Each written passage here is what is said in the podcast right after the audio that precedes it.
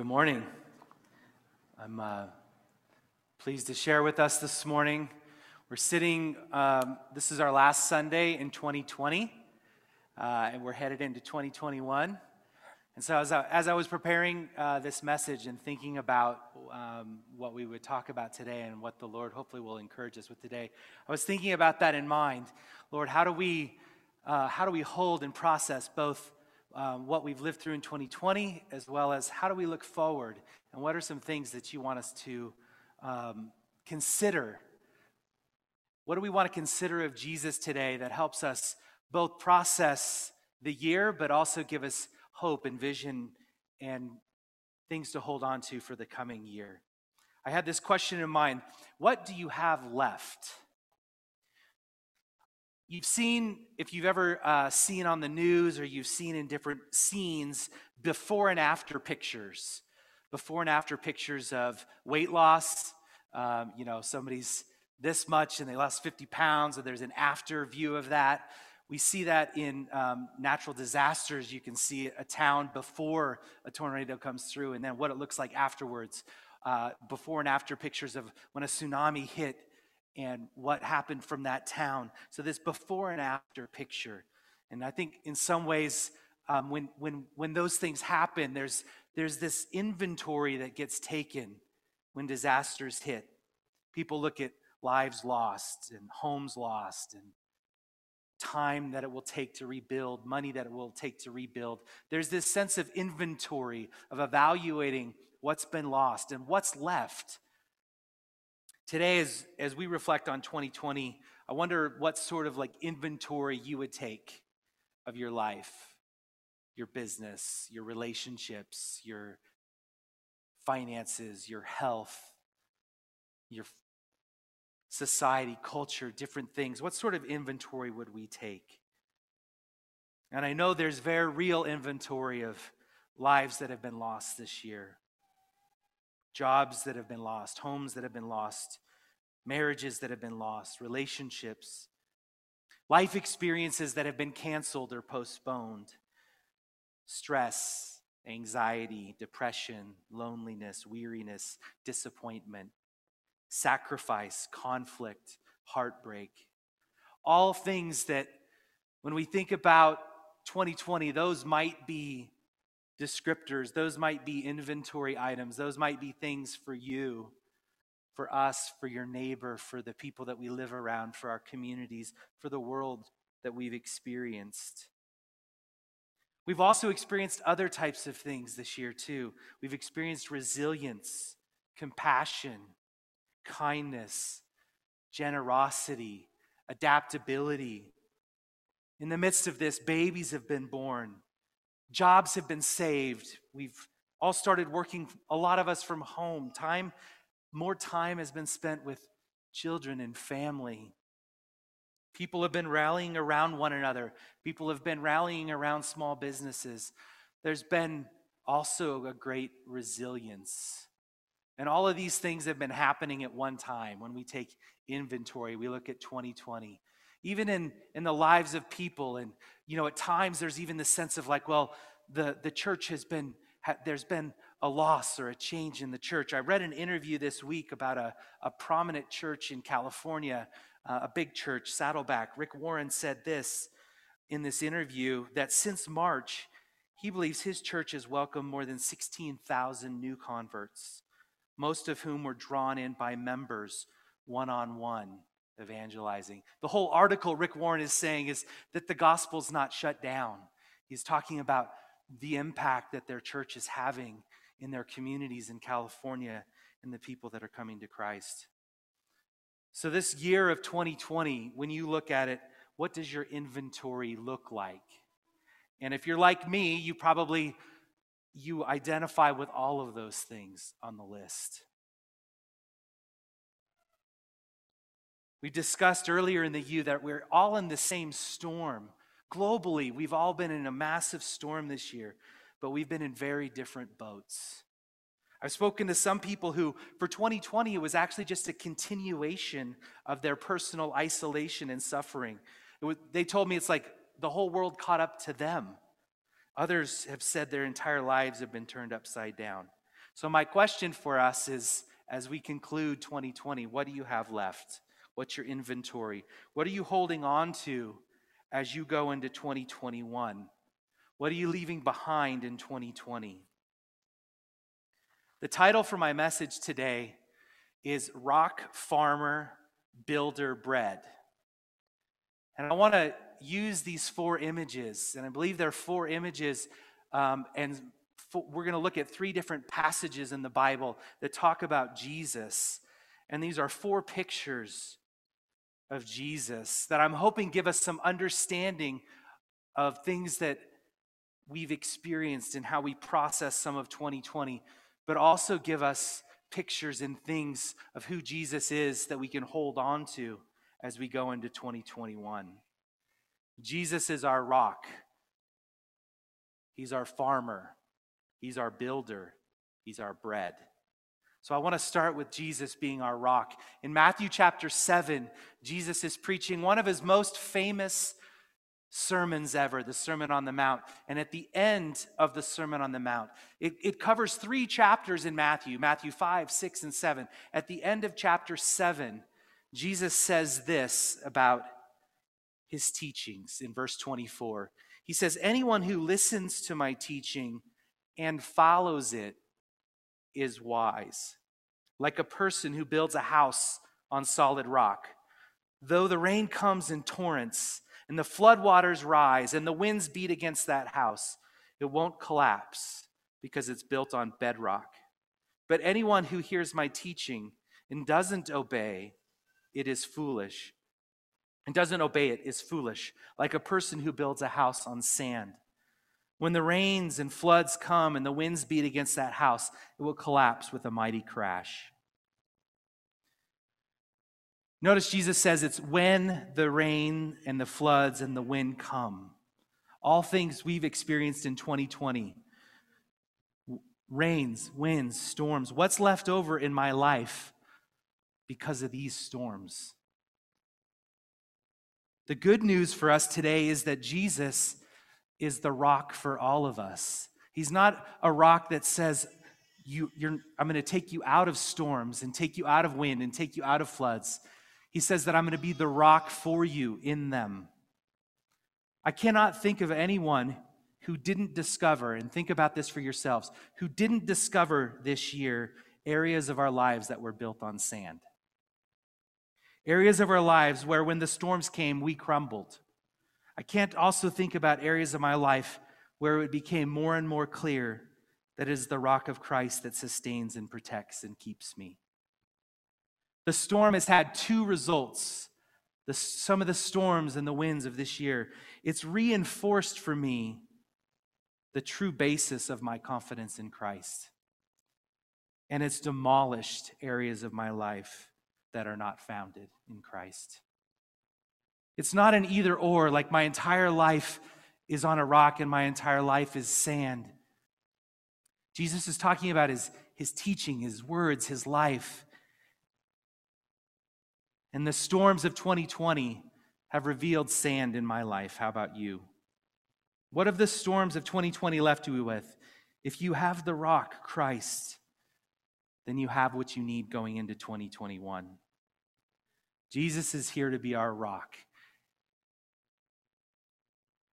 The second picture, and these next two go together, is Jesus as a farmer and Jesus as a builder. In 1 Corinthians chapter 3, Paul's writing to this church in Corinth, and he's talking about leaders, he's talking about division in leaders, he's talking about God's role, my role, and the role of leaders in the building of lives in the church community. And he's clarifying things and he's calling out things that aren't right. And he's saying, Some of you follow, say you follow Paul, and some of you say you follow Apollos. And he's like, I'm calling you infantile. That's what he says. I'm calling you infants because you're misunderstanding something. You're misunderstanding that Paul, Apollos, these leaders, that's all they are. They're mere servants. And he says this he talks about God as the one who brings the growth. And then he turns it one more time and he says, And you be careful how you build.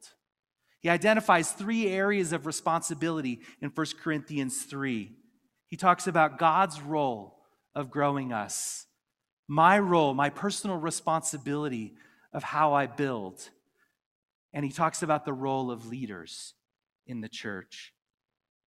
And in this discussion that he's doing in 1 Corinthians 3, he describes our identity, both our individual identities as well as our identities as a church. And he says, and he, Paul is talking about himself and Apollos. He says, We are co workers in God's service.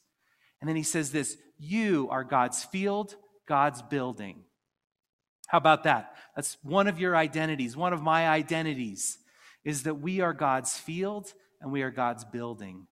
And God is farming us, He's gardening us, He's tilling us, He's working the soil of our lives. And God's building us just like a building gets built.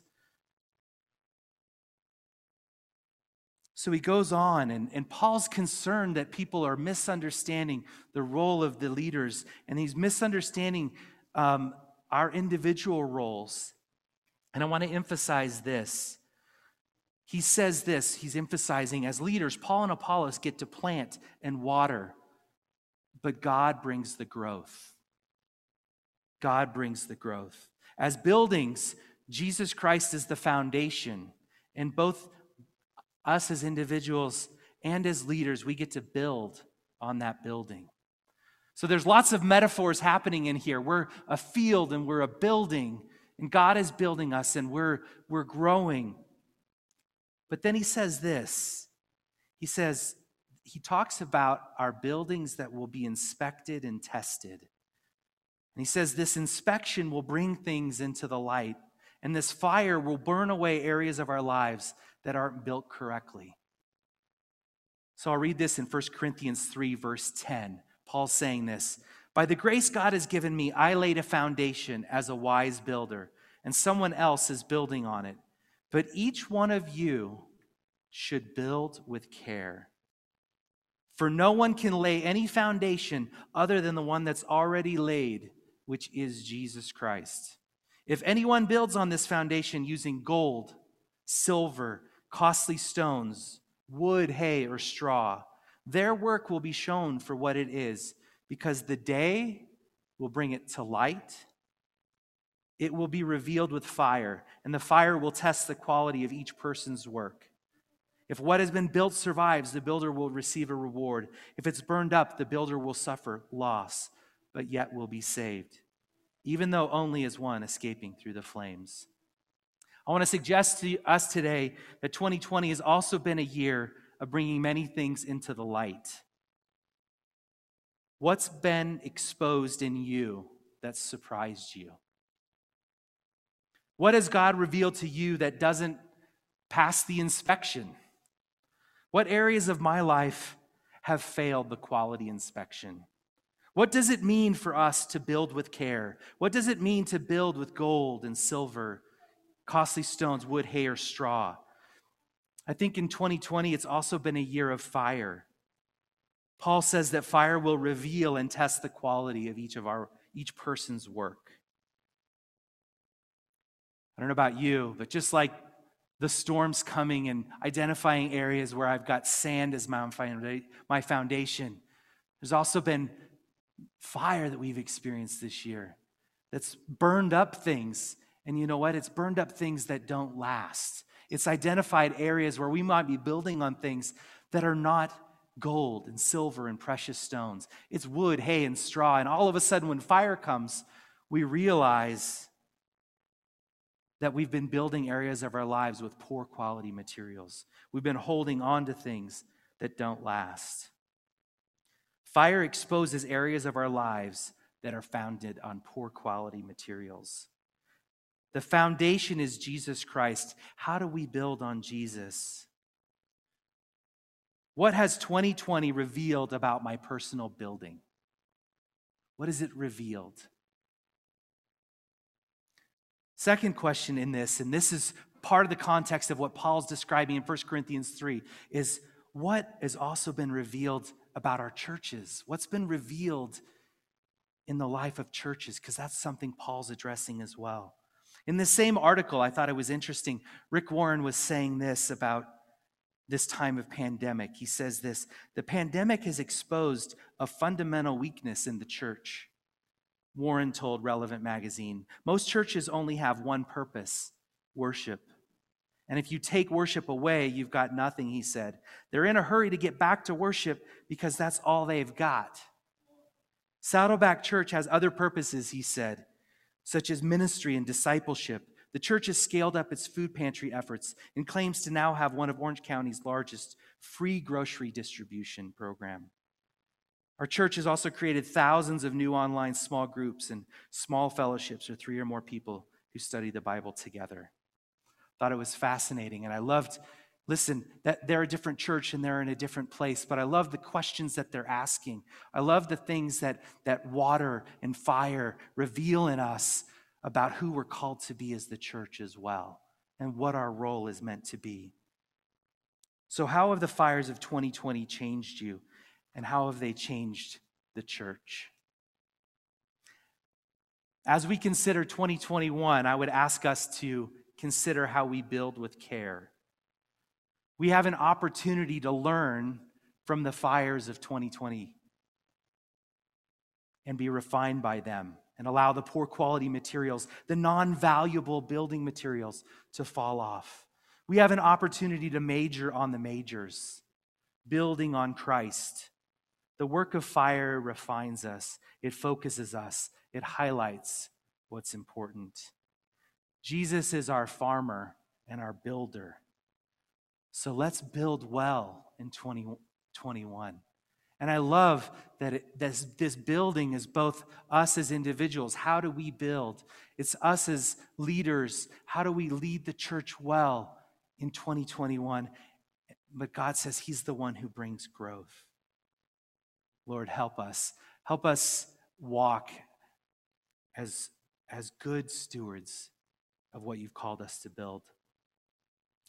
So Jesus is our rock, He's our farmer, He's our builder, He's also our bread. There's a long passage in John chapter 6. It's 70 verses long. We're not going to read it all, so don't worry. We're going to hit the high points. But we've talked about the storms and fires of 2020, and they reveal what's lasting in us. As we look to 2021, what do we look for? Are we anticipating more fire, more storms? Are we expecting good changes? Are we hopeful? Are we uncertain? We can trust and hold to our rock and our farmer and our builder. We're going to be able to face what comes next. I want to explore this last facet of Jesus, something we can hold on to as we move into 2021, and it's Jesus as our bread. I was thinking about this story of Jesus and him describing himself as the bread of life, the bread that came down from heaven. And, and I reflected on the idea of, of, of Jesus being born in Bethlehem. And Bethlehem is uh, translated the house of bread. So Jesus, the bread of life, who's come down for heaven for us, is born in the house of bread in Bethlehem. So, this last story about G- uh, Jesus in John 6, it comes from a, a little bit of a different view. We've been talking about loss and refinement from the storms and fires. This story has to do with how Jesus handles success. In times of trouble, we hold on to Jesus at times for survival, don't we? In times of success, though, when things are going well, we can lose track of our relationship with Jesus because it gets crowded out by the success. We can also confuse the purposes of success. That's why I love this passage in John 6. I want to explore what Jesus did, how he responded to his successes. So the chapter opens in verse 1, and it says this A great crowd of people followed him because they saw the miraculous signs that he performed on the sick. That's how the chapter starts. The chapter ends in a very different way. The chapter ends in a bunch of people no longer following Jesus.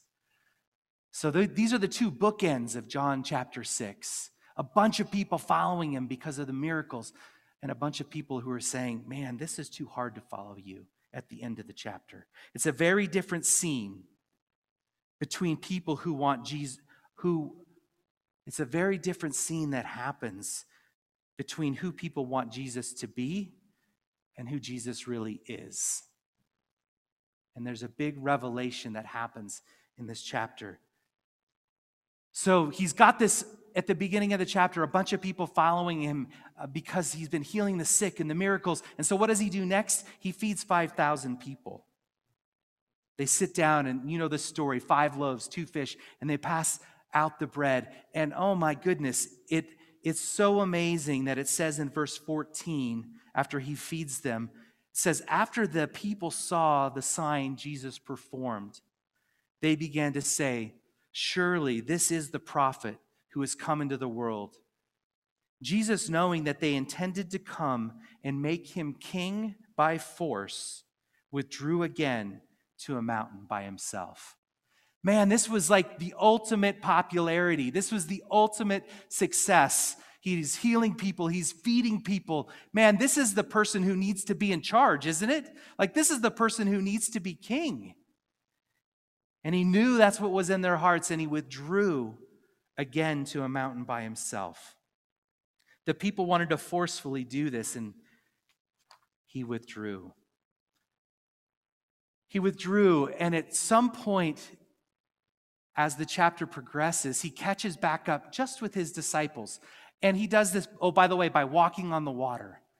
He's walking on the water and he jumps in the boat with his disciples, and they end up in their next town. And the people who ate and the people who wanted uh, were, were, were so amazed by everything that Jesus did are like, man, the word's getting out, and they're all trying to follow him, and they, they can't figure out how he got away. Where did he go? And they finally catch up to him in verse 26. And they're like, Where did you go? We really like you. You're super cool. We want to hang out with you. And Jesus says, Very truly, I tell you, you're looking for me not because you saw the signs I performed, but because you ate the loaves and had your fill. Do not work for food that spoils, but for food that endures to eternal life, which the Son of Man will give you. For on him, God the Father has placed his seal of approval man, Jesus all of a sudden turns the conversation and reveals what's in the heart of, of people who are pursuing him, but also what's in the heart of what his calling was and his purpose was. He's after people coming to him to eat of him, to find their complete fulfillment in him. The people wanted to use Jesus to become king and fulfill their wishes. Our fulfillment is not found in Jesus obtaining this political power so that he can coordinate our lives the way we want them to be. Jesus is not a weapon to be used. Jesus goes on, and he, he goes on for verse after verse, and I want to pick one in verse 35. He says, I'm the bread of life. He who comes to me will never go hungry, and he who believes in me will never be thirsty. He says it again in verse 51 I'm the living bread that came down from heaven. Whoever eats this bread will live forever. This bread is my flesh, which will I, will, I will give for the life of the world.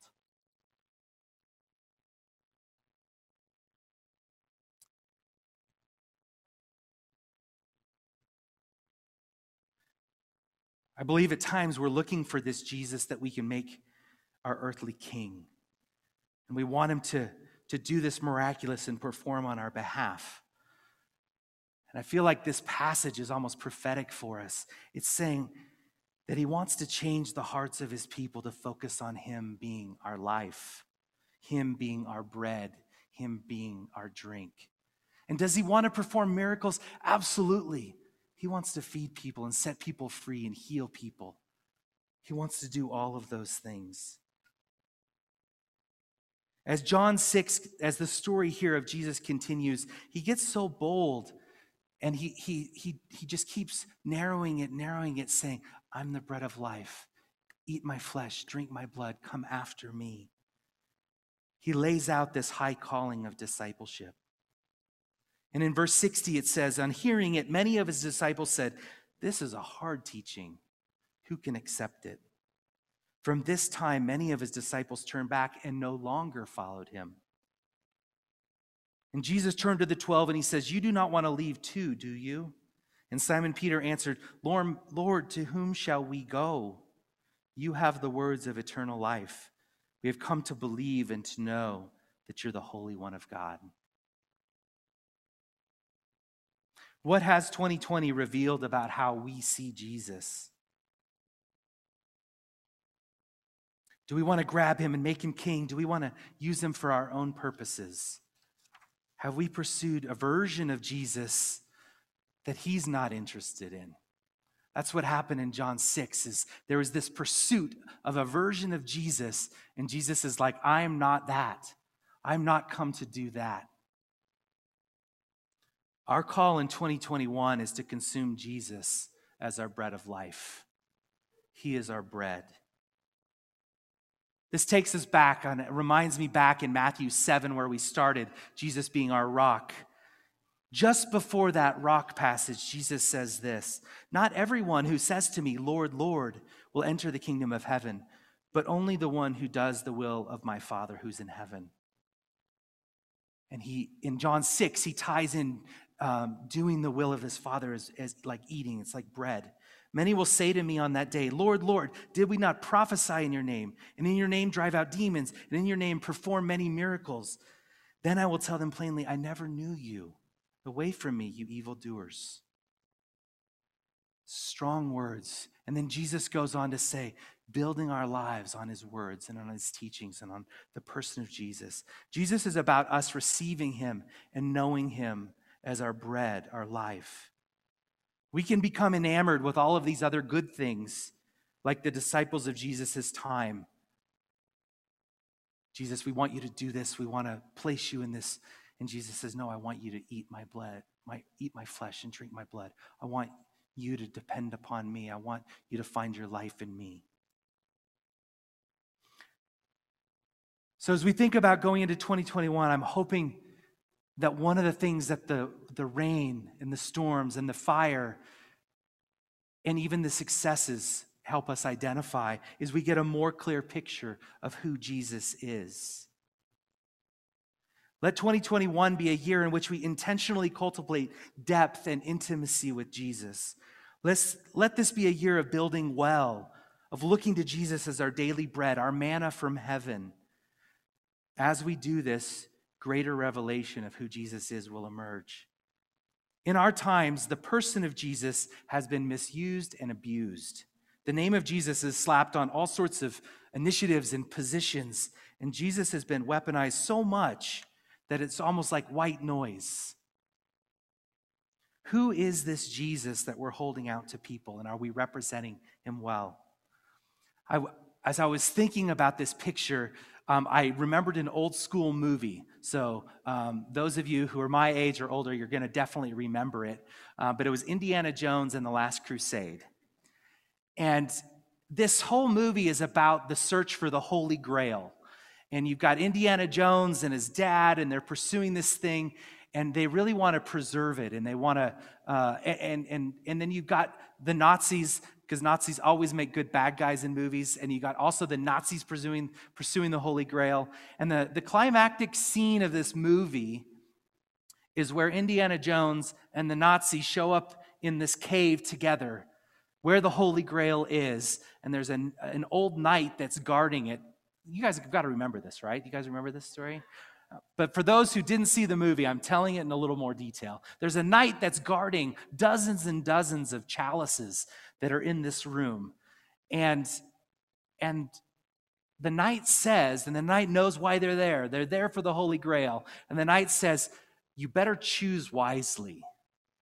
Choose wisely. If you choose the right cup, you're going to have life. If you choose the wrong cup, you're going to have death. Well, of course, the Nazi gets to go first because he's got the gun, and that's what bad guys do. They get to go first. So he goes, and I wrote it down, and he goes and he picks up, and, and he's got someone with him, and, and they say, It's this one. And he holds it up and he goes, It's more beautiful than I imagined. This certainly is the cup of the King of Kings. The Nazis search the room for this most elaborate chalice, the one fitting for a king, the most beautiful one they can find. And the guy drinks and he dies. And the knight says, They chose poorly. It's a very profound statement. They chose poorly. And you guys know the next. So, and then Indiana Jones gets to choose, and his dad's dying, uh, you know, yards away, and he's got to not only choose this and drink this, but he's got to save his dad's life with it. Lots of good drama. And he starts looking at through the chalices, and he goes, "It would not be made out of gold." And then he finds it, and he goes, "That's a carpenter's cup." Right there. That's a carpenter's cup. And it's a dusted off old cup and he pulls it out and he drinks it and he chose wisely. And I love the story of this because it, it reminds me of how we go looking for Jesus, how we talk about Jesus, how we represent Jesus, how we put Jesus out there. And sometimes in our foolishness, in our ignorance, we can, we can hold up Jesus that we make in our own images. This is what he's supposed to be like. And you know what? The Nazi leader had not done any time studying the person of Jesus, had not done any research, didn't understand who the person of Jesus was. And Indiana Jones, this great researcher, he knew the history. He knew the past of Jesus. He knew the true identity of Jesus. So it was easy for him to identify the cup. How much time are we spending eating of the bread of life that we can say, this is what Jesus looks like? We can, we can get rid of the noise. We can get rid of these, these false representations. Jesus even says in Matthew 7 false prophets are going to come all the time in my name and, and talk about this. And he's going to say, look at their fruit. The only way we're going to be able to identify false prophets and false activity is by handling the real thing eating of Jesus, studying of Jesus, digging into the words of Jesus. There's an article and there's a whole book written. I was thinking, again, old school phrase. This is so old, I didn't watch the show. But it was, uh, Will the real person please stand up? So I was thinking about this idea will, will the real Jesus please stand up? So when you go Google it, there's a bunch of books out there and stuff like that. I was like, okay, I'm clearly not the only person who thought about, will the real Jesus please stand up? But I came across this article by Michael Horton. Michael Horton, not my buddy Micah Horton, uh, who I grew up with. And he, he identifies four Jesuses that four popular distortions of Jesus. And he calls them the heirloom Jesus, the Jesus that's handed down in name and family tradition, the political Jesus, the one that's more concerned about a party than a body, insurance agent Jesus, He's about safety. Like a good neighbor, Jesus is there, but we only want him when we have serious injury, illness, or trauma. We only worship in seasons of trial. Therapist Jesus, that's his fourth. It's true that Jesus wants to be and never forsake us, he wants to be there. But if we follow therapist Jesus, we can misprioritize the comforting things and forget first that he came to remove sin and give us a holy life to live, not just a happy one. How do we rediscover Jesus in 2021? I would suggest it's by handling the real thing, eating daily bread, digging in and studying the words and life of Jesus, asking for the real Jesus to stand up in our lives. Ephesians 3, Paul is praying this to people who are followers of Jesus. He says this again I pray that you, being rooted and established in love, may have power together with all of the Lord's holy people to grasp how wide and long and high and deep is the love of Christ. And to know this love that surpasses knowledge, that you may be filled to the measure of all the fullness of God. This is what Paul's praying, that we can grasp this real Jesus. These journals, um, we've, we've given out a bunch of bags. Uh, uh, so hopefully, everybody at home uh, in, in our online uh, community and everybody here on person, if you didn't get a journal, please take them. They're just, it's just blank paper. But I was thinking about these journals, and I want to encourage you to use them in 2021. Make them journals about the revelation of Jesus in your life and in the lives of others. Fill them with the words and life of Jesus. Our calling our calling as followers of Jesus is, is to grasp the depths and the heights and the breadths of the love of Christ. It's not a one time prayer. We're not after an heirloom, political insurance agent therapist Jesus. This is the Jesus who we're yoked with, we're partnered with, someone closer than a brother or sister. We started Matthew 7, the end of the Sermon on the Mount. In these words, Jesus is talking about the wise and foolish builders are those who build their houses on the words of Christ. I pray for us in 2021 that we will be wise builders. Our houses will remain, and we might have more storms. I don't know what 2021 is going to bring.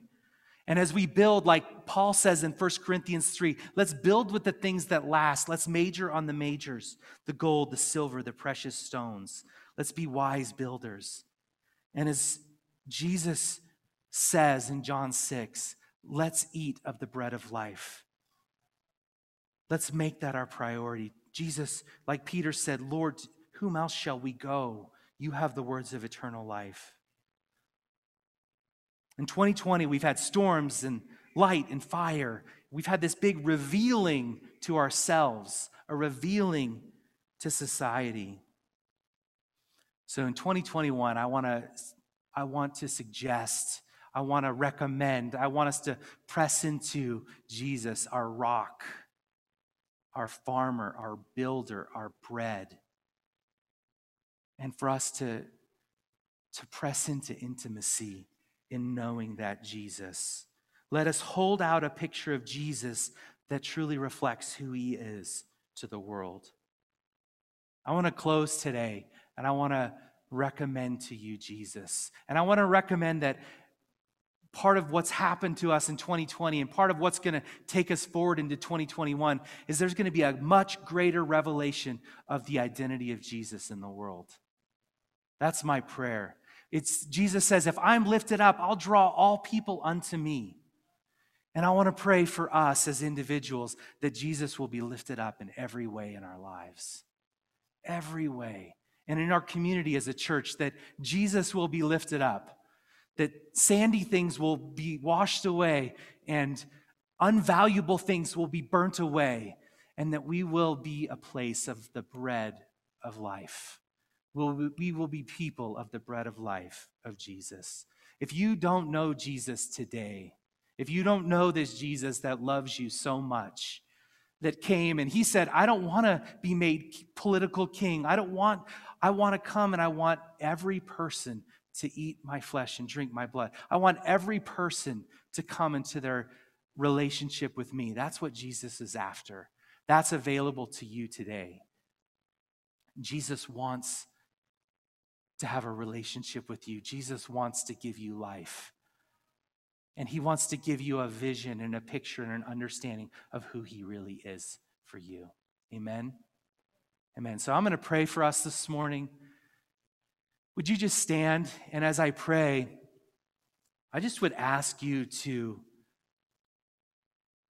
I'd ask you to have the Lord reveal all these different areas that He's he's washed away and the sand that he's removed and the, the, the unvaluable things that he's removed, and that we would have a passion and a heart after Jesus, a passion and a heart that says, Where else can we go? Who else has the words of eternal life? So we come to you this morning, Jesus, and we thank you. We thank you and we take inventory. We take inventory of our lives and we take inventory of this year and we say, We have enough we have more than enough because we have you. And we look forward to 2021 because you are our rock. We look forward to 2021 because you're farming our lives and you're building our lives and you're our bread of life. You're the one that we hold on to, Lord. So we, we embrace 2021. And God, I ask for each one of us that 2021 would be a year of intimacy with you.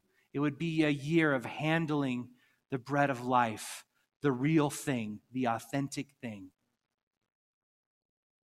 And Lord, as we walk with you, your glory gets revealed. As we're with you, we bear much fruit. As we walk with you, as you are lifted up, you draw all people unto you. So I pray, Lord, that we would be a church and we would be a people who really know you. In Jesus' name, amen.